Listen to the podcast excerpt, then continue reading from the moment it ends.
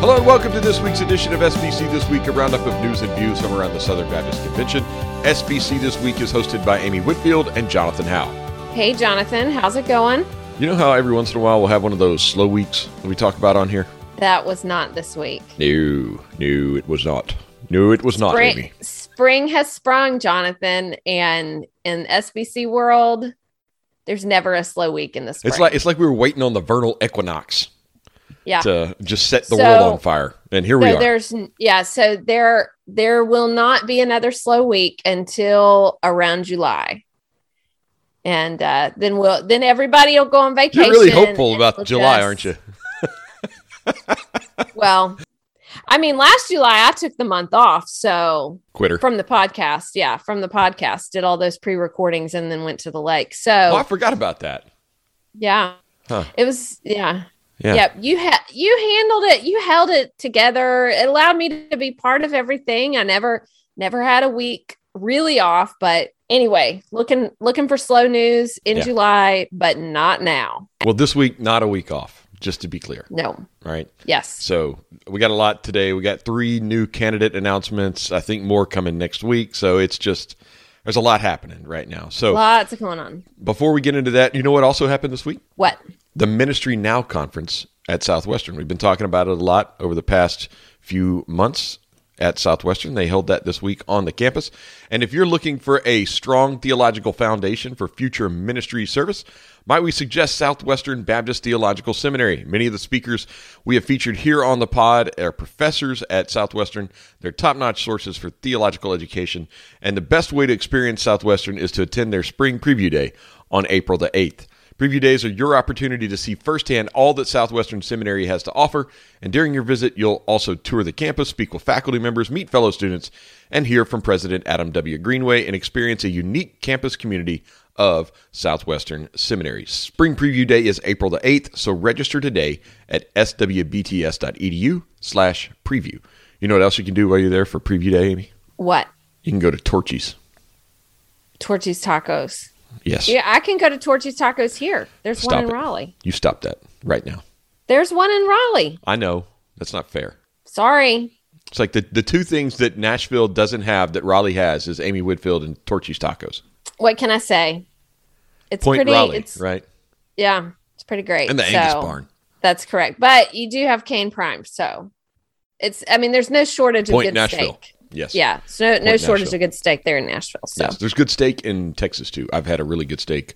Um, the Del Frisco Double Eagle in downtown Fort Worth is like their flagship, the Del Frisco flagship restaurant, and it's fantastic too. It's fantastic. Okay, enough about that. We could we could do a whole uh, steaks around the SBC this week um, podcast one day, but that's a different show for a different time. We start, Amy, with an announcement this week that came through the Daily Wire, a, uh, a political website. Florida pastor Tom Ascol announced his candidacy for SBC president. Yeah, so like you said, we had the announcement starting to roll out, and that was the one that came earlier in the week.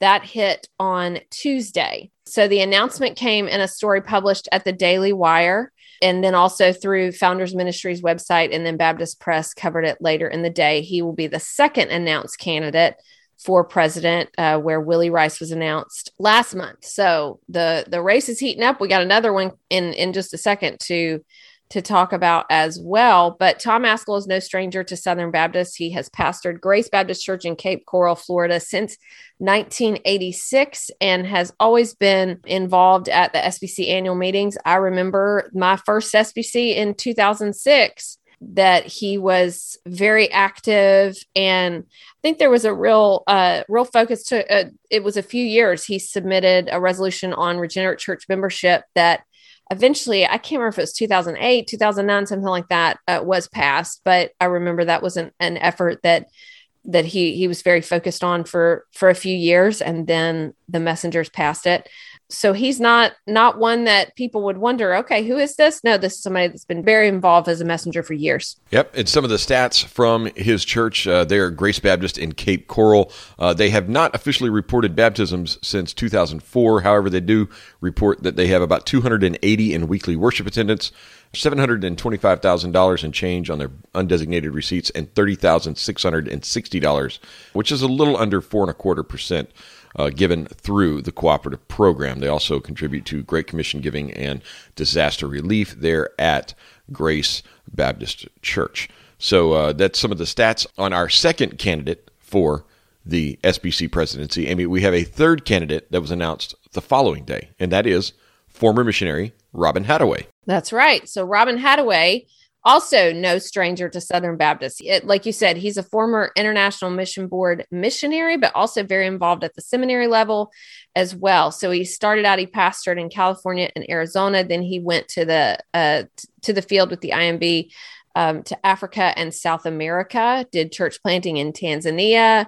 Um, Northern Africa, directed church planting efforts in Eastern South America, um, was a regional leader uh, for the for the IMB there. Then after that, he spent almost 20 years at Midwestern Baptist Theological Seminary. He was professor of missions. And then he also was interim president. I remember that. He served as Dean of Students, Vice President for Institutional Initiatives, Interim CFO, and Interim Administrative Vice President. So he kind of played all the roles. He was just sat in every. The business card is the size of one of those Happy Gilmore checks. Right. That's right. That's right. So uh, he retired from teaching uh, there at, at Midwestern about a year ago. And so he is the their senior professor of missions. So teaching, you know, in terms of residential teaching uh, and he lives with his wife, Kathy, in Oceanside, California. And in Oceanside, they are members of New Song Community Church. I don't believe he is on staff there, uh, but that is the church that they attend out there in Oceanside. Uh, they reported 26 baptisms last year, undesignated receipts of just under 1.65 million, and giving to the cooperative program of about $16,750, which is 1.02 percent of their undesignated receipts. Yeah, and Jonathan, just to to give clarification, because we've done this in all these stories, and and Baptist Press always does this. One of the reasons we give these stats is because for years messengers have communicated that, the, that these are things they want to know. We've had motions on the floor for years asking for that to be included in nominations. Yep. We hear you, Steve Bailey. We hear you. Yes, one of the reasons that that never gets you know doesn't really make it through usually is because of some of the challenges of a nomination speech is like a floor speech basically and you can't dictate uh, there's a problem with dictating what people must say when they are at the microphone. But one of the ways that the executive committee has responded through the years is to say we will do everything we can to communicate these details that the people seem to want to know. So that's one reason that they always, there's been a commitment for years to always put those in Baptist Press to encourage people to look and to encourage people to include this in nomination speeches, uh, even if we can't dictate it. So we want to make sure we're doing our part to communicate that here. All right. So that's the two announcements for president of the SBC, Amy, this week. But wait, there's more. There's more. Also, in the Ascol announcement over at the Daily Wire this week, Voddie Baucham was announced as a 2023 SBC Pastors Conference president uh, nominee. So the 2023 president is elected at the 2022 meeting. So that, that's what that means right there. So that's if right. elected, he would preside over the 23 Pastors Conference. Right. Voddie Baucham, as you said, is Dean of Theology at African Christian University in Lusaka, Zambia and uh, he was the founding pastor of Grace Family Baptist Church in Spring, Texas, and then left from there in 2015 to go on the field in Zambia. So this this has uh, raised some questions that um, uh, we can sort of clear up here procedurally. That while he's not an active member at Grace Family Baptist Church, membership, there's no messenger status or anything related to the pastors conference. Essentially, the only rule of the pastors conference is that there are no rules for the pastors conference. It's like Fight Club in the SBC, except we talk about it. Right, right. So literally, you know, people have talked about like go- where what do the governing documents say? It's my understanding, not that I've seen it, that the governing documents are a binder that goes from president to president that tells here's how we did it last year. Yeah. Best of luck. Good luck to you. So it really is a very grassroots event that the attendees who it's you know really supposed to be made up of southern baptist pastors that they select the person they want to to do it for the next year. So that's one reason why, you know, in terms of eligibility, there were some questions about that when people were talking about presidential candidates for the convention and there are some very specific constitutional requirements there. But for the pastors conference there's not. But to be clear Baucham is not a member of a southern baptist church and is a member of a reformed baptist church of zambia where he is in Zambia and teaches at a Reformed Baptist seminary in Zambia. That's right. So his connection to the SBC comes from the church from the planted. church that he planted. Yes, that's right, correct. right, and attended um, a, a, number of institutions, including Southeastern, where uh, he graduated from Southeastern, where where I live. So, um, so those are the connections, and he's got a, you know had a, a statement. Lots of people supporting his candidacy. So so that's what we got coming so far. And we've got, so now we've got three candidates for president and two candidates for pastors conference president, Daniel Dickard and Voddie Baucham, and then one candidate for first vice president. And that's, that's it. That right. That's all, all we're at at this stage. Correct. That's correct. Yeah. Victor Chayasirisobhon. Yes. Hey, you you got it so good now. You just got just, that down. It just rolls out, rolls off. Yeah. Yeah. I told you it just it sounds just like it looks. Yeah. So you mentioned Victor. He is the only candidate we have right now for first vice president. We don't have anything for second vice president, but we do have a couple, like you mentioned, for the president of the pastors conference as well as the SBC presidency.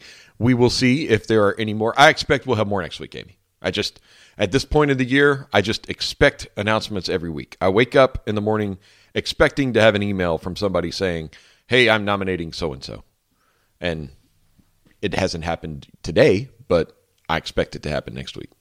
You never know; it may happen today. It's early. But let's remember, we always have, there could be nominees up until five minutes before. The deadline to announce a nominee is when it gets announced on the stage if you're going to nominate somebody, come forward now. That's it. So we never know. They may not be. They may not be announced here on SBC this week because they could get done in real time. Yes, and just because we do announce them here doesn't mean that they will actually wind up being announced at the annual meeting or the pastors conference as an actual candidate because things can change from now until then and you never know if the nomination will carry through because you're not nominated until you're nominated. These are just announcements of intent to nominate. So, That's one right. of our constant reminders here on the podcast. Uh, speaking of the annual meeting, Amy, we got some good news last week. The proof of vaccine or negative COVID 19 test requirement that was in place for mega events at indoor events in California, it's gone. So there is no COVID guideline right now in the state of California that governs our meeting in Anaheim. The mask mandate that was in effect in California previously has also, that was already taken away back in the 1st of March, I believe. Now, the 1st of April, the vaccine or negative test requirement is gone. So it's just like quote unquote normal, back to normal out in California. And everybody can show up. And while we encourage people to be responsible with their health and the health of those around them, there are no requirements for the meeting as of now. You know what this reminded me of? It reminded me of last year when Yeah. we didn't know what was going to happen. We weren't even sure like if we were going to fit. I mean, of course, at one point we're at Opryland, we don't know how it, and then all of a sudden we get in the new spot and then we have the ability to spread out and then the things start lifting and then we just had this basically this normal meeting. Like the only thing that the only thing that involved masks for me at the annual meeting was my flight to Yeah. and from. And that also, still in effect, by the way. Right, right. Yes, yes. Follow follow what the FAA has put out. But I it, I thought about this. I thought this is going to be just like last year where we were planning for all these contingencies and then all of a sudden we just got to have a normal meeting. So, very excited about that. Well, after last year, I really, this year, I started feeling like, all right, I, I'm confident that things will lift. And they were trending Yeah. in that direction. and it was just a question of will California pull the trigger or not, and right. eventually they did. So I mean, it, it just it got back to normal, so to speak. Eh, But uh, you know, again, things can change. It's it's not even April yet, so we got a couple of months. You never know what may happen. Things may change back the other way. I hope not. Uh, I think we all hope and pray that that isn't the case. Um, but right now, we are good to go in Southern California. And also, Amy, we have a program released for the annual meeting this year. Got a schedule. We do. Yes. I did not know this was coming. So when it dropped, I was uh uh, you know me, I, I, I run to that to look. I knew I knew it was So- coming. Yeah, you did because, you know, you work there and I do not anymore. Sorry. Um Yeah, rub it in. I know, I know. So as uh as has happened the last few years, it will convene on uh Tuesday, June 14th at 8 a.m. It will adjourn on at 5 p.m. on Wednesday, June 15th. One thing that I'm pretty impressed about is that the um the committee on order of business got us, you know, it's supposed to end at 6:15 on Tuesday evening and then that's it. So Yeah. uh break break for the evening. That's a lot to lot to squeeze in there.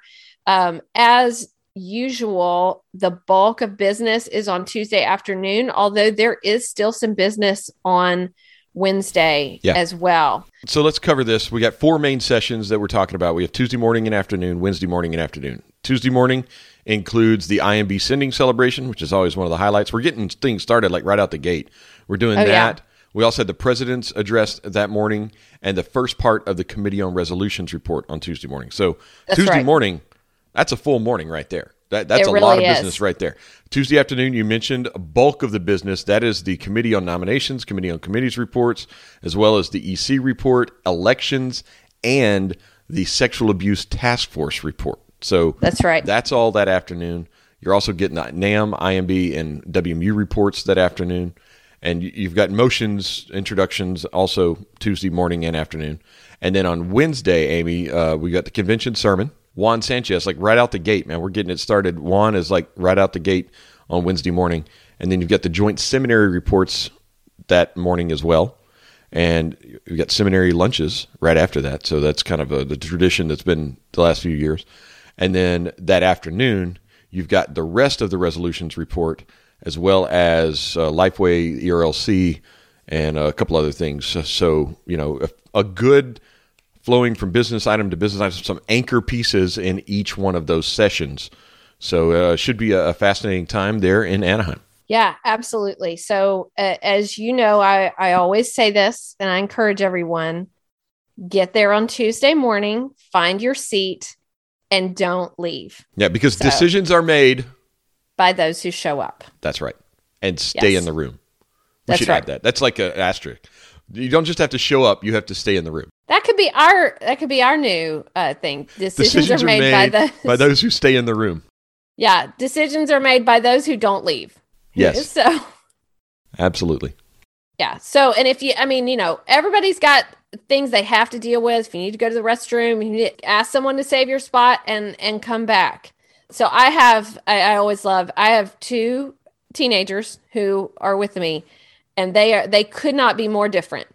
One of them will be in the room the entire time. She's not going to leave, and she's going to be texting me, asking me questions all uh, all throughout. Some of which I won't be able to answer. Like she usually is texting me saying, "Do we know who won? Do we know who won?" And I'm like, "No, I don't. I it does. Nobody knows. Like nobody knows until they come and announce it. Don's not the only one. Right, right.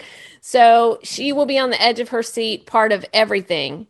The other one, I good night. He was walking all over na- downtown Nashville. He was sending us pictures from the Country Music Hall of Fame. Who knows what he'll be doing? he'll be at Disneyland. in- he'll be on the Matterhorn, Yeah, right, texting you, right. "Mom, I'm I'm doing well. Uh, lightning Yeah. lane worked, Mom. yeah, he'll Single be rider line. That's great. Yeah. Right. And and we'll come in and tell him what happened and he'll be like, I don't care. So uh so anyway, be I I, I love Drew, but for those of you who come as messengers, be like Mary. Be like Mary. There's your T-shirt. Be like Mary. That's right. Okay. All right. Well, hey, so that's our news from the annual meeting. There's going to be more, I'm sure, to come. We've got committee nominations, all kind of stuff still to come from the annual meeting. And don't forget, about three weeks away, resolutions portal opens April 15th. So that's also going on. You've got about a 45 day window through the end of May to get that in. Amy, some news from the executive committee. Luis Lopez has been hired as the EC's new executive director of Hispanic relations and mobilization. Yes. So uh, Luis Lopez, I I love. I'm really excited to talk about this because you, you know what county he's from. I know where he's coming from. Robertson County, not Cheatham. He was the associate director of missions for ethnic work with the Robertson County Baptist Association in Springfield, Tennessee. So uh, they're in my home county. I'm excited, but uh, but sorry that he's sorry that he's going to be leaving there. Yeah but he will be joining the team. He's going to work to multiply Hispanic congregations among Southern Baptists and engage those congregations in Southern Baptist life. So he will be replacing Julio Arriola. So many of you remember that Julio in the fall left to go to the SBTC as the director of Send Network in Texas. So Julio is working on church planning in the state of Texas through the SBTC, uh, not just Hispanic work, but all the work in Texas. Uh, but uh, this is the replacement for Julio, and he starts his work with the EC uh, next week. So excited to have Luis on the team. And like you said, from Robertson County, we'll be able to talk about the Catfish House with him. Yes, yes, and all sorts of great Robertson County things. And uh, he also worked at Lifeway for a long time, yeah. and I remember him from there. Yeah, he, so. he worked with us there at Lifeway. And uh, Amy, some sad news from uh, the southeastern world this week. Randall Lolley, who was the third southeastern president, right before Lewis Drummond, he passed away this past week at the age of 90. So Randall Lolley was elected. He came after Olin Binkley. So we had Sydnor Stealey, Olin Binkley, and then Randall Lolley. Um, he came in May of 1974. Uh, he was the first graduate to be a, the president of Southeastern, and so he he served in that role, like you said, until Dr. Drummond came. Um, obviously, he was there during a lot of difficult and turbulent times, um, but when he left, uh, there's a great quote in this Baptist Press story from Dr. Akin, just talking about the time that he met him, that he invited him back to the campus, and he talked about all of his time here as a student, as a president, um, and that just a, was a, a very kind man.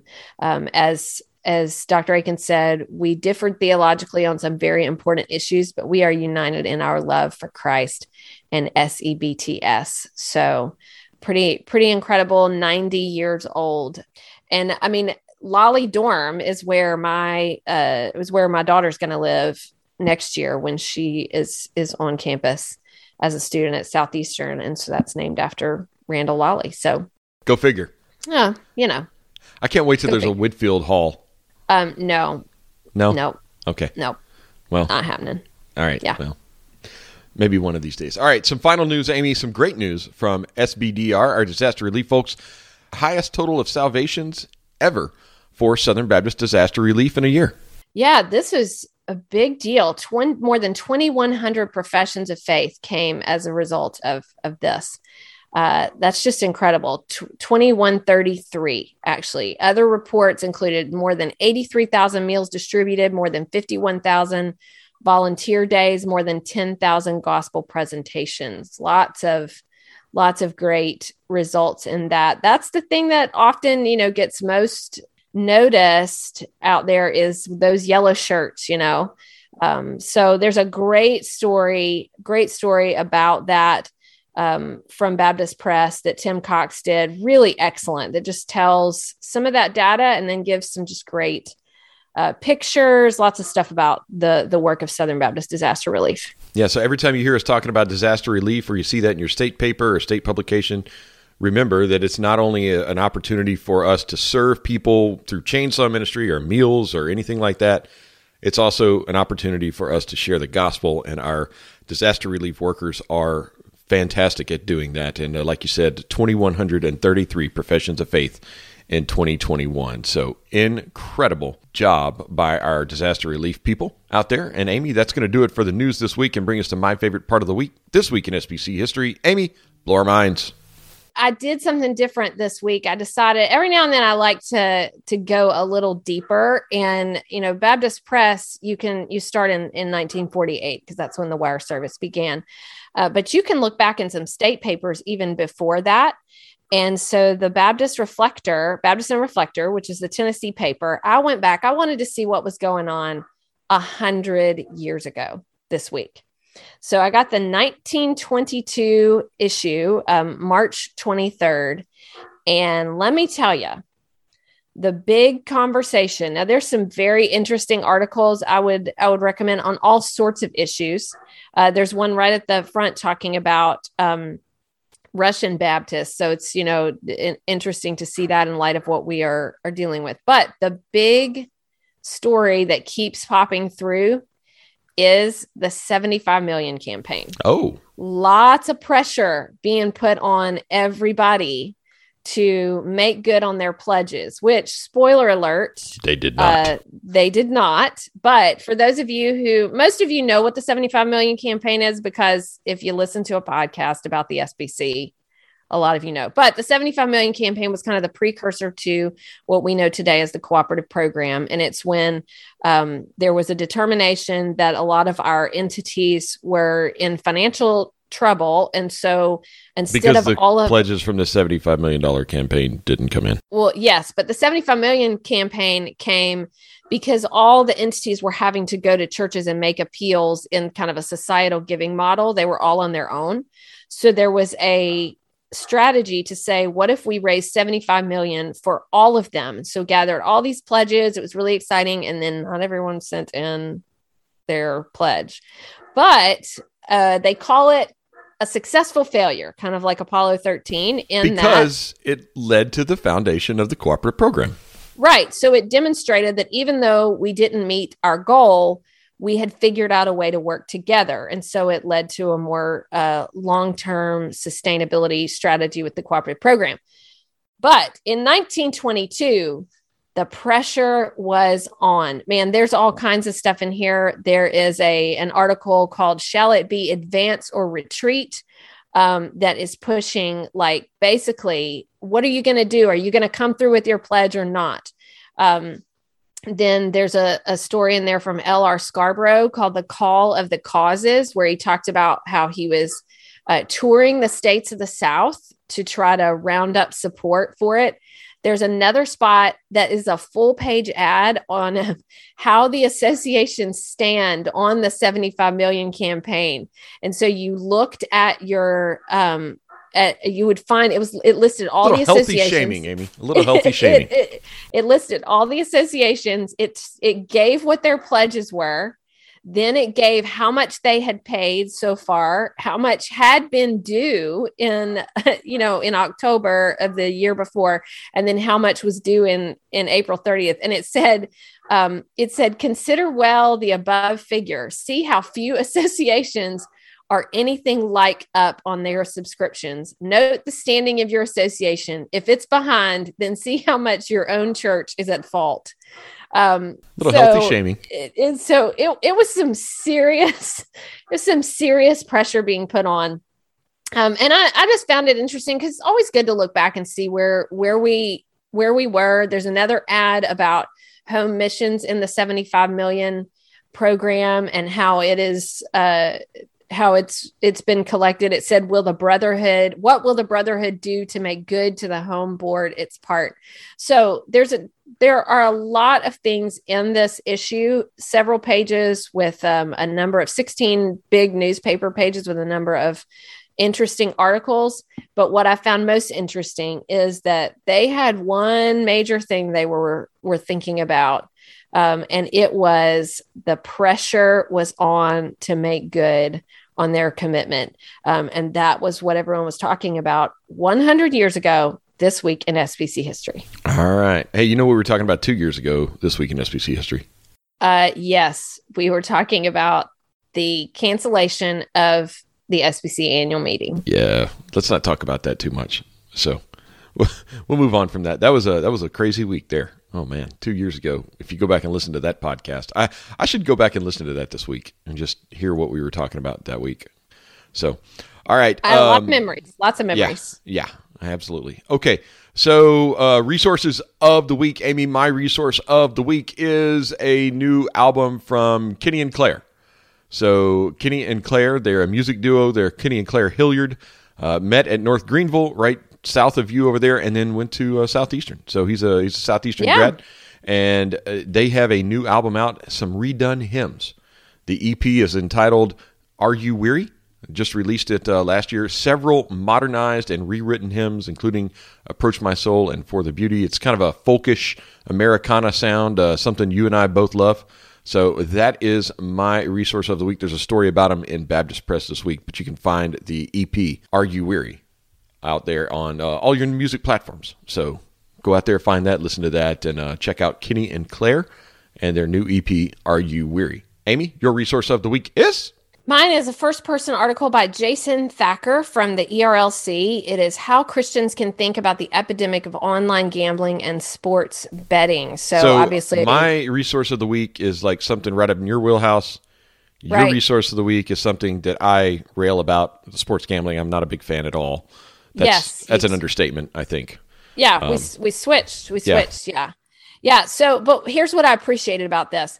You know, I'm one that looks and says, I am not in favor of gambling at all, sports betting, eh, you know, any kind. But if someone were, you know, to try to engage me on it and say, why is it bad? I'm not sure I would be able to articulate all the answers if a, if a neighbor or someone, you know, if I'm talking to about it. And I thought this first person was really good because it just talks about the human toll of gambling. It talks about kind of how sports gambling exploded, what all it, it does.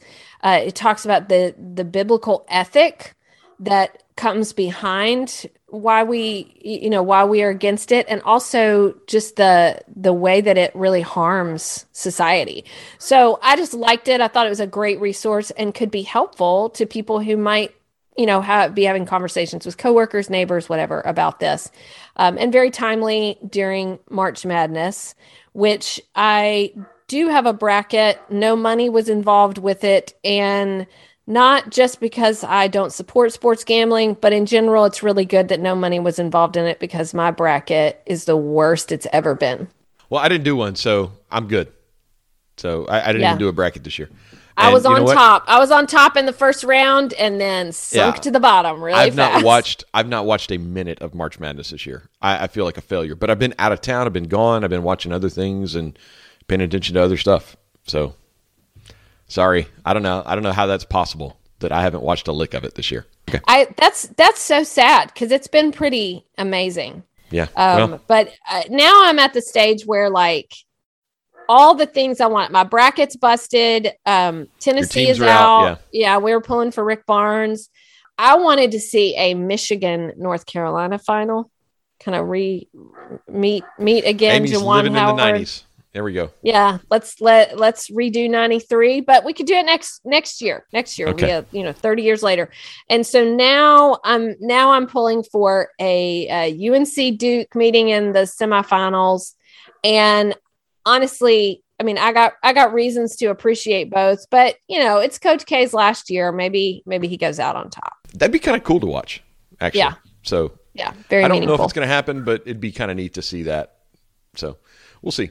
So that's our show this week. I know this was a busy week, Amy, and I think you were right earlier when you said there probably won't be a slow week between now and July. So strap in, folks. We're about 10 weeks out, 12 weeks out from the annual meeting. It's going to be a wild one. Hold on tight, and uh, we'll see you in Anaheim. But, Amy, I'll see you next week. See you next week.